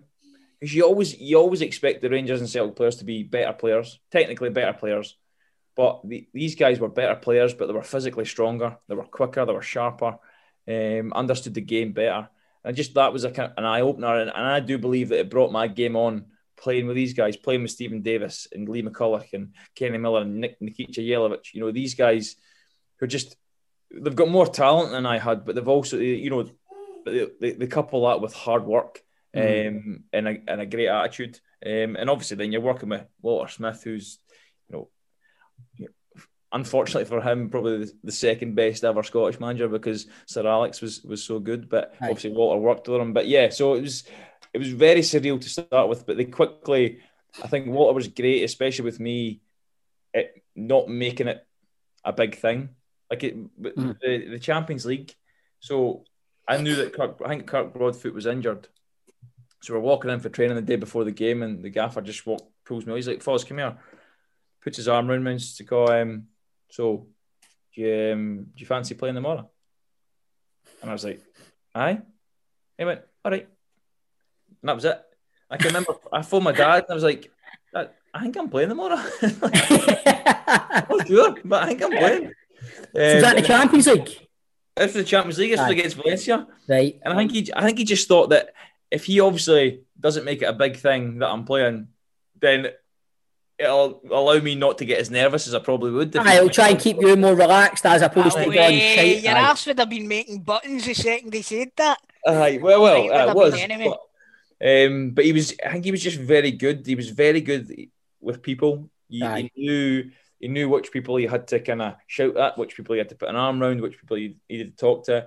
And his man management was excellent. I mean, I can always remember that. And it was just, I think he was just brilliant at, just like I say, kind of, we had actually quite a small squad, and he kept everything moving and everybody going all the time. And it was a great environment to play in. And obviously winning the league at the end of the season and that was a fantastic kind of, experience to be part of. But to be fair, I'm sorry to keep chatting on, but a few weeks before, I nearly crashed my motor because we're driving on the road and Celtic were away to Inverness, right? So I'm driving along, and the commentator, and I think obviously Inverness they're winning at this point, or they're drawing, whatever. And then Paddy McCourt gets the ball, and I think it's when Lennon kicks the ball, because it's like when Paddy McCourt gets the ball and he goes past one, he goes past two, he goes into the box, he goes down, and it is not a penalty. And I'm like, you bastard! Yes, it's no penalty.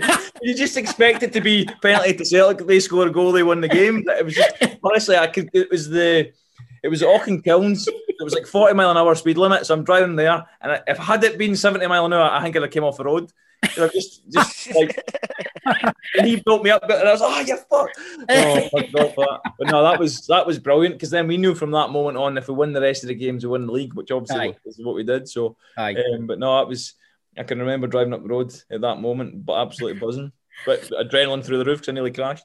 Like, mate, I remember you're saying it was quite a small squad we had, and I remember at the time we signed Jelovic, and I remember thinking we kind of put all our eggs in the one basket there with Jelovic, and a lot of people I remember saying, we need to strengthen here, we need to strengthen there.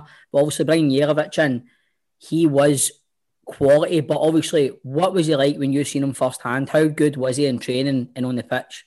He's one of those players that when the ball went to him, everything seemed to slow down.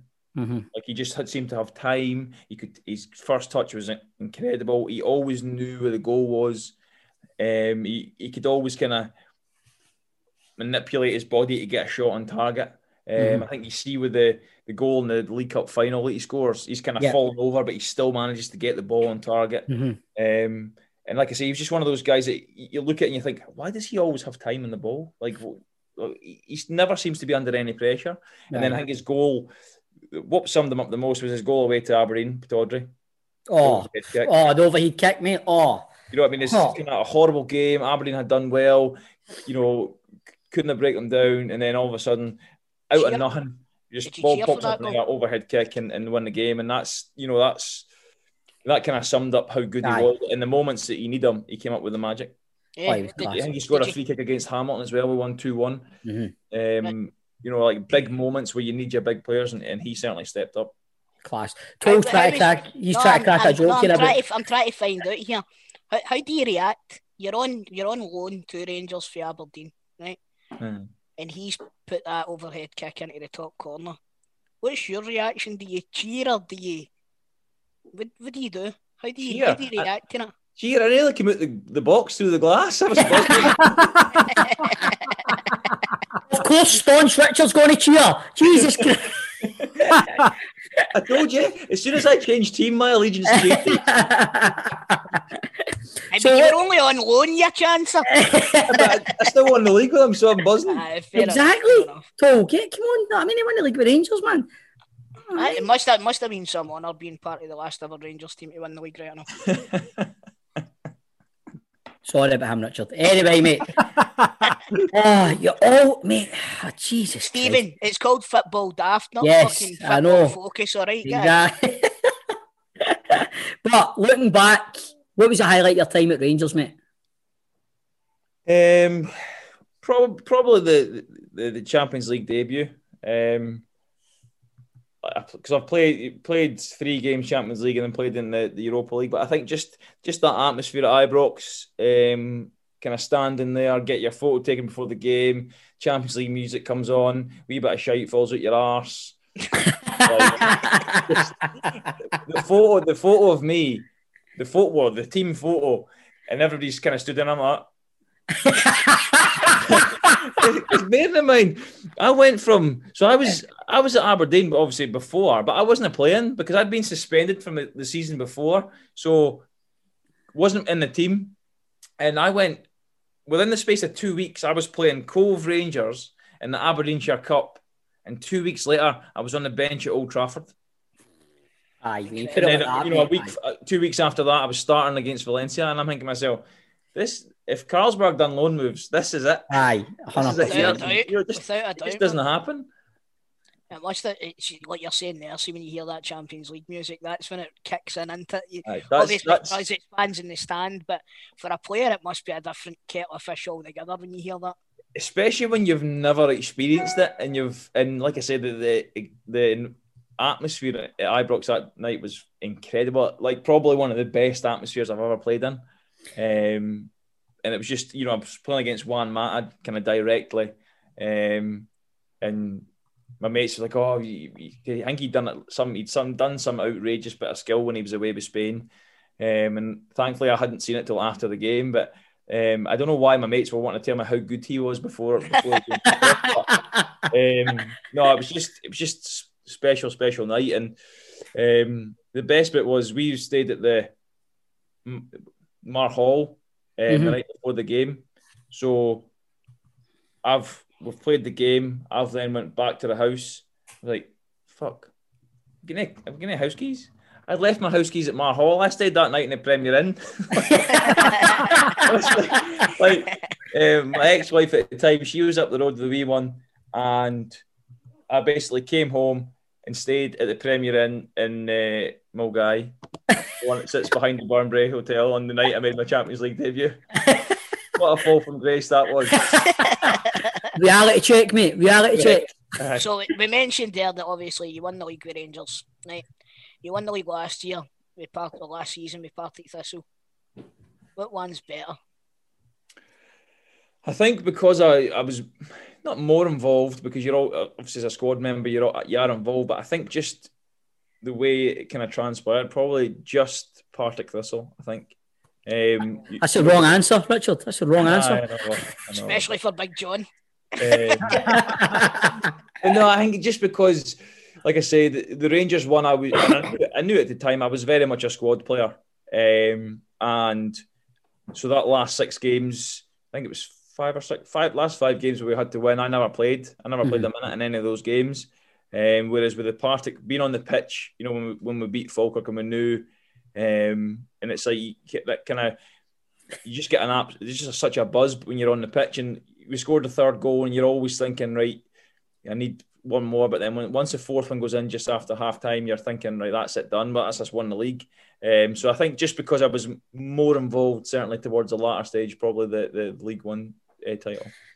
All through that speech there, Richard, I'm looking at John and I've just got Hello Darkness, My Old Friend playing, and just the camera zooming in on John, you're like that, and we got the third goal, and then when we got the fourth goal, I can't even. John's just sitting like that. The hang out, Stevie, see if that was one of us that was doing it, John would do a video and put it onto Twitter. He's not doing it for him. I know. And just remember that. Right, so, Richard, you nearly had a square goal with Archie Knox, you had a wee ding-dong with Jimmy Calderwood, no near misses with Walter Smith? No, none.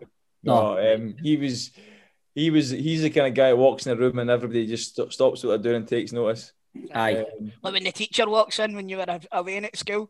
He's but he was so good. Like he was so good with the boys. He came in, and I've told this story before, but I find it so funny that he came in. We would go on the bikes before training, so he came in and he's fucking raging. Like that way, you kind of burst in the door and you're thinking, "Oh shit, somebody's getting it here." So he's like to McGregor and James Beattie. Were you two fucking going to Corinthian? Were you in Corinthian at 3 o'clock in the morning on Saturday? They were like, "No." Oh no, sorry, no. That was it. He says, "We used chucked it at Corinthian at 3 o'clock in the morning," and the two of them like, "No, we're not chucked it." So then he storms off again. Then we go back into the dress room, and usually we just walk out straight onto the training pitch. But no, we've got a meeting. So the don't know if you know, but the dressing room, and it's like an oval shape. Mm-hmm. You stand up the far end of it, and Ian Durant stood behind him, and he's like, "Look, guys, we've got a small squad. I don't, you know, I'd run a very relaxed ship here. I don't expect yous, you know, to kind of be like saints." But he says, "But I do expect that when we've got a game midweek, you don't go out on a Saturday night." He says, "But I must apologise to Grigsy and Beats." He says, "You didn't get chucked out of Corinthian at 3 o'clock. You were just fucking going into Corinthian at 3 o'clock." And honestly, like Ian Durant stood behind him like that, just like shaking, like silently laughing, because obviously he knew that if he started laughing and Walter turned round, he'd have fucking ripped his head off. But it was just, and I looked over at Lee McCulloch, his head's down and he's the same. Just, and it was just like that way to a potential kind of bad thing happening. He basically got his point across, but took the seriousness out of it. And I just thought that was brilliant, but it was just funny the way he said it. And he's completely deadpan when he said it. "Oh, I must apologise." And I was just like, so funny. So that was him. But you know, you knew. No, I would never have shouted back to him. No. Just, I think it's not that I never respected the other guys, but just it's Walter Smith. You know what I mean? It's like the career he's had, what he's done. Like I say, when he talks, you stand up and take notice. So certain people that command respect, aren't there? And he's definitely one of them. He is, however, one of the people that don't command respect, going by your history, is a Mr. Danny Swanson. No. So what happened there? It was one of the most bizarre situations ever because there was no footage. So basically, what happened is he gives a free kick away right before half time. I'm shouting at him, he's shouting back at me, and then the two of us are playing on the same side, and we both need to go off. Like he needs to kind of run past me to go up the tunnel. So referee blows a half time whistle, and we're just arguing back and forth. And I was like, I'll see you inside. So I'm running up, and we're both kind of going to converge in the tunnel, and I see him just change direction and come toward me. So I'm like, oh shit. So then I just go toward him, and then what annoys me the most is everybody's like, "Oh, I Foster threw a punch," and I'm thinking to myself, I never threw a punch. What I'd done was I put my left hand out to try and grab him so I could throw a punch with my right hand. So they're all like, "Oh, he threw a punch." I'm like, I'm not going to throw a weak punch with my left hand. I'm going to build this fella up. So I went to grab him, but I don't know how, but I've slipped, and then I went down. I've kind of felt a thud as my head hit the floor. Well, I thought my head had hit the floor. So go in, and then I get up, and I'm still raging.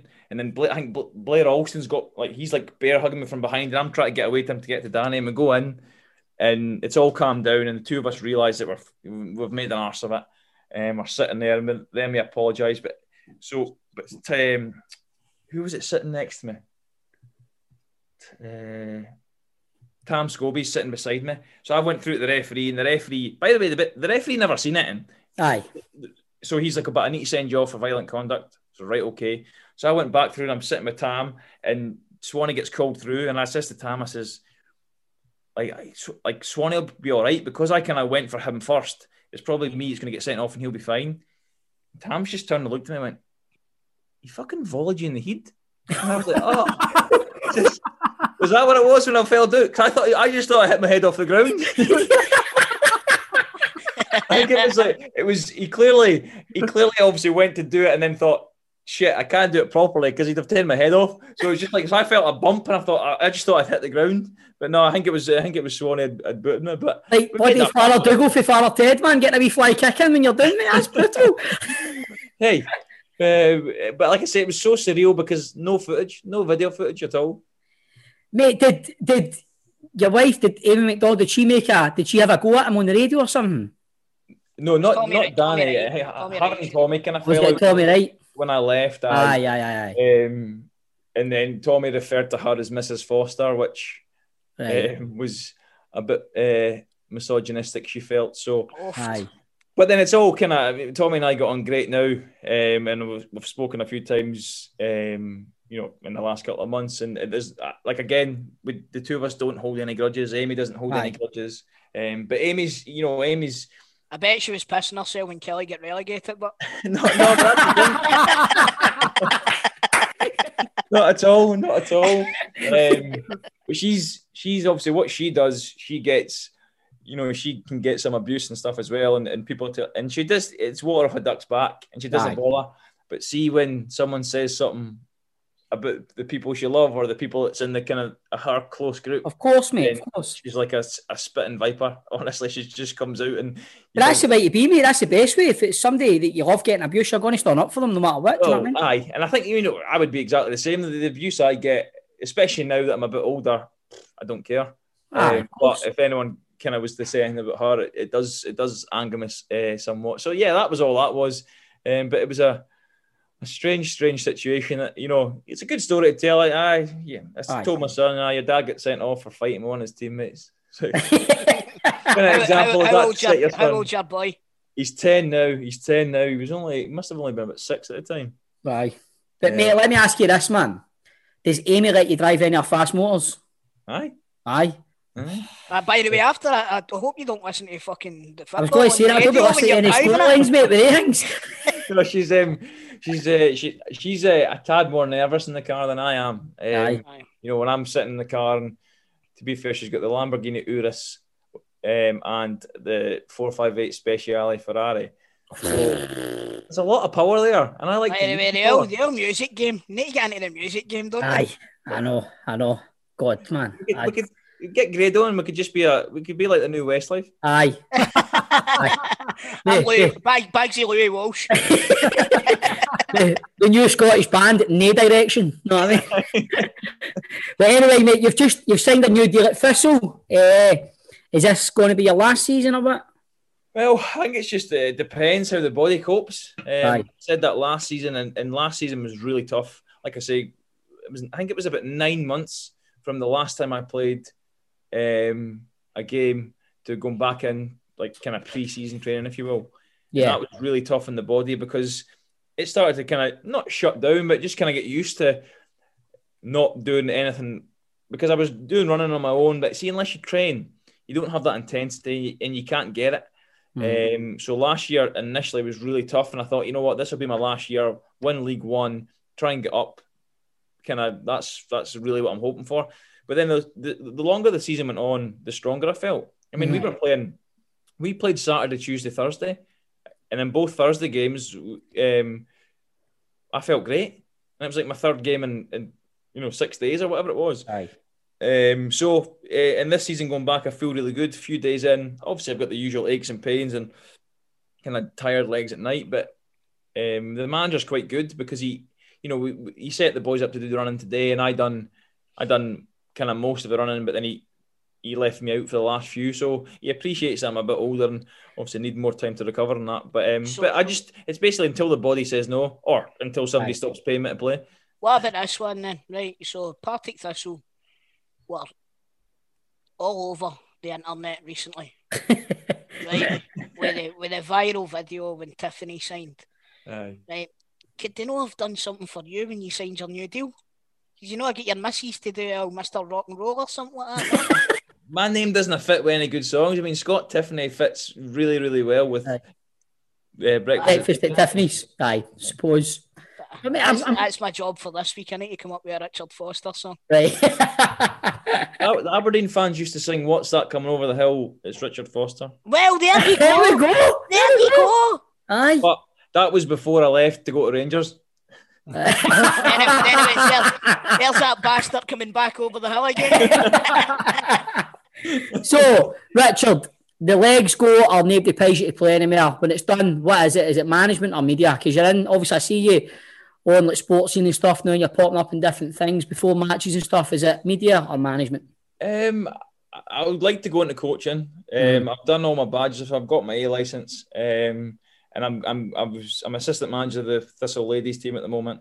And then once their season finishes in July, I'm going to kind of change over and start doing a bit of coaching. I think it's under like 16, 17s at Thistle. Excellent. So I do want to go down that road, but at the same time, I do enjoy the media stuff. Enjoy kind of, basically, because football's much easier when you're just watching other people play it. So, aye. We know. It's weird. Me and Toll's made a career out of that. I've made a bit. I've become a better player the more I watch other people play. That's by the way, you do come across well. I will say that you do. Well, I appreciate that, and I do like. I like to go in there and I try and be, you know, if Celtic play well, I'll say Celtic play well. If Rangers play well, I'll say Rangers play well. If Celtic play well, you say Celtic play well. If Rangers play well, you're like, you fucking see that, boys? You see, yeah, a little bit, eh, lads? But no, I try and be kind of impartial, and I try and be honest. And I see a lot of guys go on there and have like notes and lists of notes, and I think, well, I'm not there to give you stats. I think because that's not I'm there as a current football player to give my opinion. So if you ask me a question now, I'm going to give you my opinion as of now. Right. So I don't, some people need the notes. I prefer not to have them because I think it would just it would make it a bit more stunted. So like I say, I just try and be honest. And I've had nearly every time I go on sports scene, I come off and I look at Twitter and there's like a Sun Sport or a Daily Record story about something that I've said in sports scene. I mean, the most recent one was the Dundee United goalie. Before, I don't know if you heard that, but before the game, I was doing it. And we heard that Seagrass pulled out of the game. So that was fine. So other guys coming in. And then we seen the video footage of it. And he's pointing at a wee bit in his wrist and as if he's going, oh, it's a wee bit sore. So I've just went, I tell you what, he better be injured. He better have broken that wrist because he's pulled out the game, the cup game, there better be something serious wrong with him, which is the exact attitude I would have had if I was playing. But clearly I'm no wishing that he broke his wrist. But to the point that I do believe I said he better leave in a cast, but it was said with a smile on my face. But then the Dundee United media team, they were wanting to know what I said. I then had to kind of apologise for what I said. Oh, but anybody with any common sense knows what you mean from a football perspective there. Listen, seeing social media, there's no fucking common sense. No, we know that. That's part of the problem. So yes, so they so they ran with it, and then Mickey Mellon was getting asked about it for weeks afterwards, and everybody's going to go, "No, Richard Foster wishes injuries on his fellow professionals." And I think, guys, this has been taken far too much out of context. But like I say, at that moment, that's what. If I was been in the dressing room beside him, I'd have said that to him. I said, "You better be injured by the way." Exactly. I bet you the United players were saying the exact same. Exactly. Totally, man. Because it ruins. Well, maybe they never said it on the telly right enough. Do you know what I mean? Yeah, well. Well, anyway, Richard, it's been great talking to you. But every week on Football Daft, we put our guests' Scottish football knowledge to the test with our 90-second quiz. Okay. You up for it? Right. I'm up. We've got a leaderboard here. David Martindale's top of the leaderboard with a score of 16 and joint second. 90 seconds. Aye, mate. Aye. Did he have a trivia second beside him? He did actually. He did. He had a guy sitting next to him helping him with the answers. And second is John Sutton, Chick Young, and Hamilton Scott Martin. They're all on 15. Mark Wilson and Keith Lasley are third with 14. Other selected scores include Jamie Langfield on 12, Kyle Hutton on 7, Lee Miller on 6. Kyle Hutton on 7? He's on 7, mate. And Barry from EastEnders is on 4. Right. At the bottom is a tie between Peter Lovengrands, Derek Johnston, Craig Levine, and Mixu Patalainen, and they're all on 3. Oh, dear. Okay. Right. So is there anybody you want to beat there? This is one league that I'm just hoping for mid-table in. But I'm going to let Chris answer ask you the questions because my boy is trying to run out the front door 2 seconds, right? I'm going to get him some ice cream. Right, are you ready to go? I'm ready to go, aye. Right, John, have we got 90 seconds on the clock? We have indeed. Richard, your 90 seconds start now. Who was Rangers' oldest goal scorer this season? Jermaine Defoe. Which member of the current Scotland squad has the most caps? David Marshall. Which English side did Lee Griffiths play for? Pass. Can't pass, got to give an answer. Carlisle. Which group are France and Germany in? D. Who's the only Glasgow-based team Dick Campbell has managed? You should know this. You should know, yeah. Which team did you make your European debut against for Aberdeen?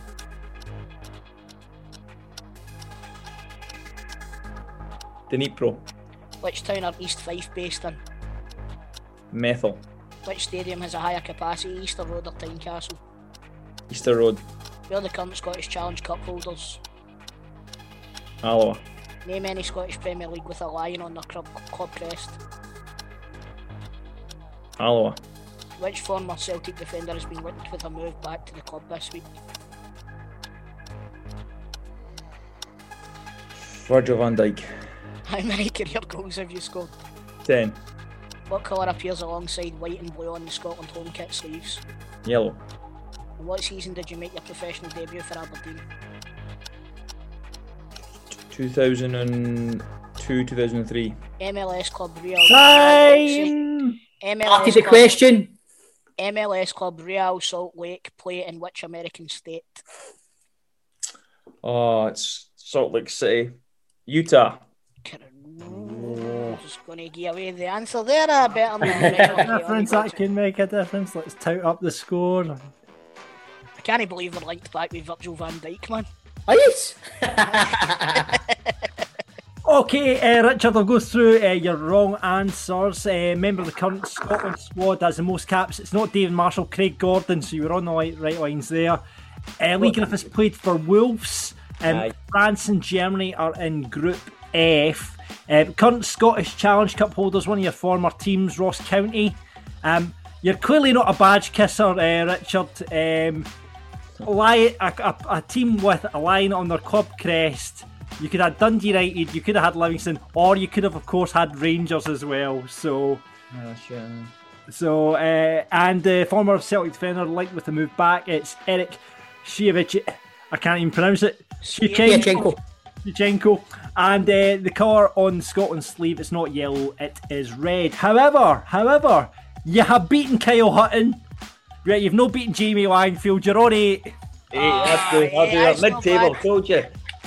No. I went away to get my boy a tangerine there. I came back. I didn't realise you said badge kisser. I thought you said you're clearly not a bad kisser. I was like, what the hell have you been doing? Well, hey, don't knock it till you tried it. Hey, there you go, mate. There you go. But that's a decent score, my man. That's a decent score. Well done. Superb. I think it was Scotland short.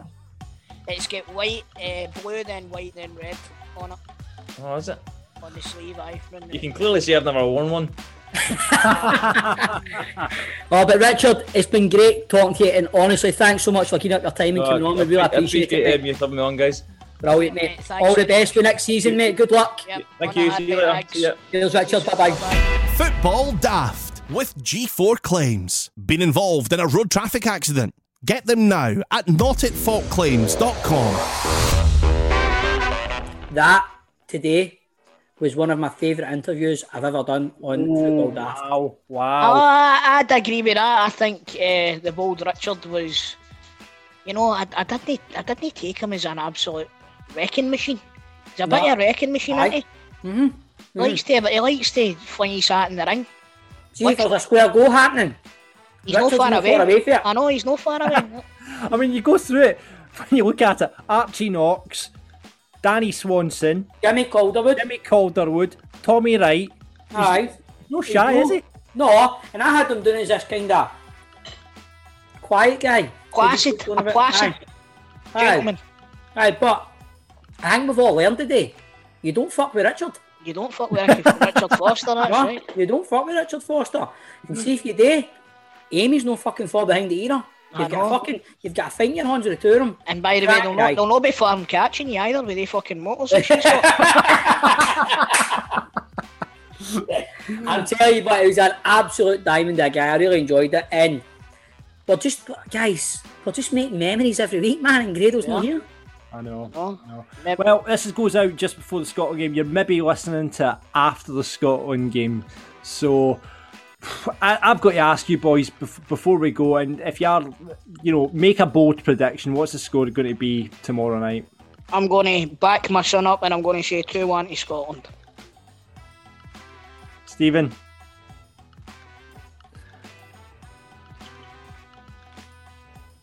Can't, mate. Move full, mate. You guys would be a failure. On the radio. This is one of the unwritten rules of radio. I tell you what, John, what do you think is going to happen?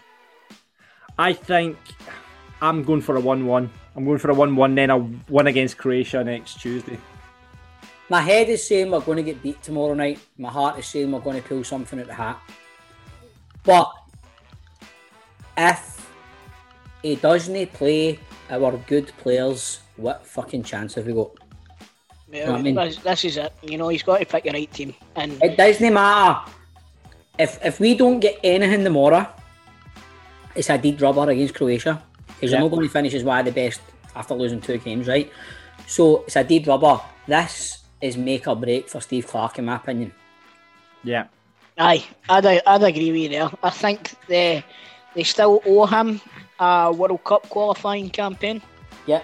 Mm-hmm. But unless he pulls something out the hat tomorrow, then he's got that World Cup qualifying campaign, and then if he doesn't qualify, he's out the door. If he doesn't pull something out the hat, he's going to get the Celtic joke once Big Ange is out the door. Listen, Big Ange is here for 10 in a row, my man. I tell you what, Chris, see if Scotland do win, right? If we beat England, right? Yes. We'll tell the Big Brother story next week. If Scotland beat England, I'll reenact the Big Brother story. Right, okay. Oh, wow, there you go. Heard it here first. Good. Scotland!